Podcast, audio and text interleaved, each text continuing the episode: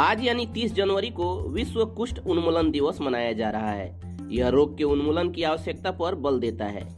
यह भेदभाव और कलंक पर भी प्रकाश डालता है, जिससे लोग हर दिन समाज में पीड़ित होते हैं। विश्व कुष्ठ दिवस के लिए इस वर्ष का विषय भेदभाव, कलंक और पूर्वाग्रह को समाप्त करना है। कुष्ठ रोग, जिसे हैंसेंस डिज़ीज़ के रूप में भी जाना जाता है, जीवाणु माइकोबैक्टीरियम लेप्री के कारण होने वाला एक अत्यधिक संक्रामक संक्रमण है। इसकी खोज 1873 में नॉर्वेजियन चिकित्सक गेरहार्ड आर्मेर हेंसन ने की थी।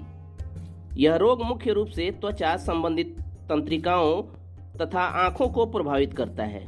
भारत सरकार ने इस रोग को समाप्त करने के लिए राष्ट्रीय कुष्ठ रोग निवारण कार्यक्रम शुरू किया है। कुष्ठ रोग अब लाइलाज नहीं है। समय पर इलाज कर इस संक्रामक बीमारी से निजात पाई जा सकती है। कुष्ठ रोग भले लाइलाज नहीं है, लेकिन फिर भी समाज में कुष्ठ रोगियों को हीन भावना से देखा जाता है।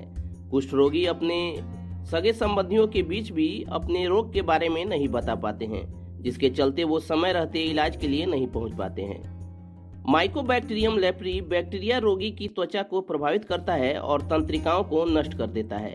इस रोग से पीड़ित व्यक्तियों को पसीने और तेल की ग्रंथियाँ सूख जाती हैं। उनमें रोशनी, स्पर्श या दर्द की सनसनी महसूस करने की क्षमता में कमी हो जाती है। यह रोग मांसपेशियों में पक्षाघात पैदा कर सकता है, जिसके परिणाम स्वरूप हाथों और पैरों में ऊर्जा की कमी हो जाती है। कुष्ठ रोग मुख्यतया खांसने और छींकने से फैलता है। डब्ल्यूएचओ की सिफारिश के अनुसार कुष्ठ रोग का प्रभावी उपचार एमडीटी यानी मल्टी ड्रग थेरेपी द्वारा किया जा सकता है। भारत के सभी सामुदायिक स्वास्थ्य केंद्रों पर एम की दवा निःशुल्क उपलब्ध है। प्रारंभिक अवस्था के कुष्ठ रोगियों को एमडीटी दी जाती है, जिसकी एक खुराक निन्यानवे फ़ीसदी बैक्टीरिया को मारने में सक्षम है।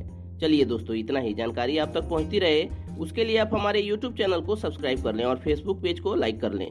साथ ही साथ अपने दोस्तों और रिश्तेदारों के बीच इस वीडियो के लिंक को शेयर भी करें। मिलते हैं एक और वीडियो में, तब तक keep searching for knowledge and try to be a kind person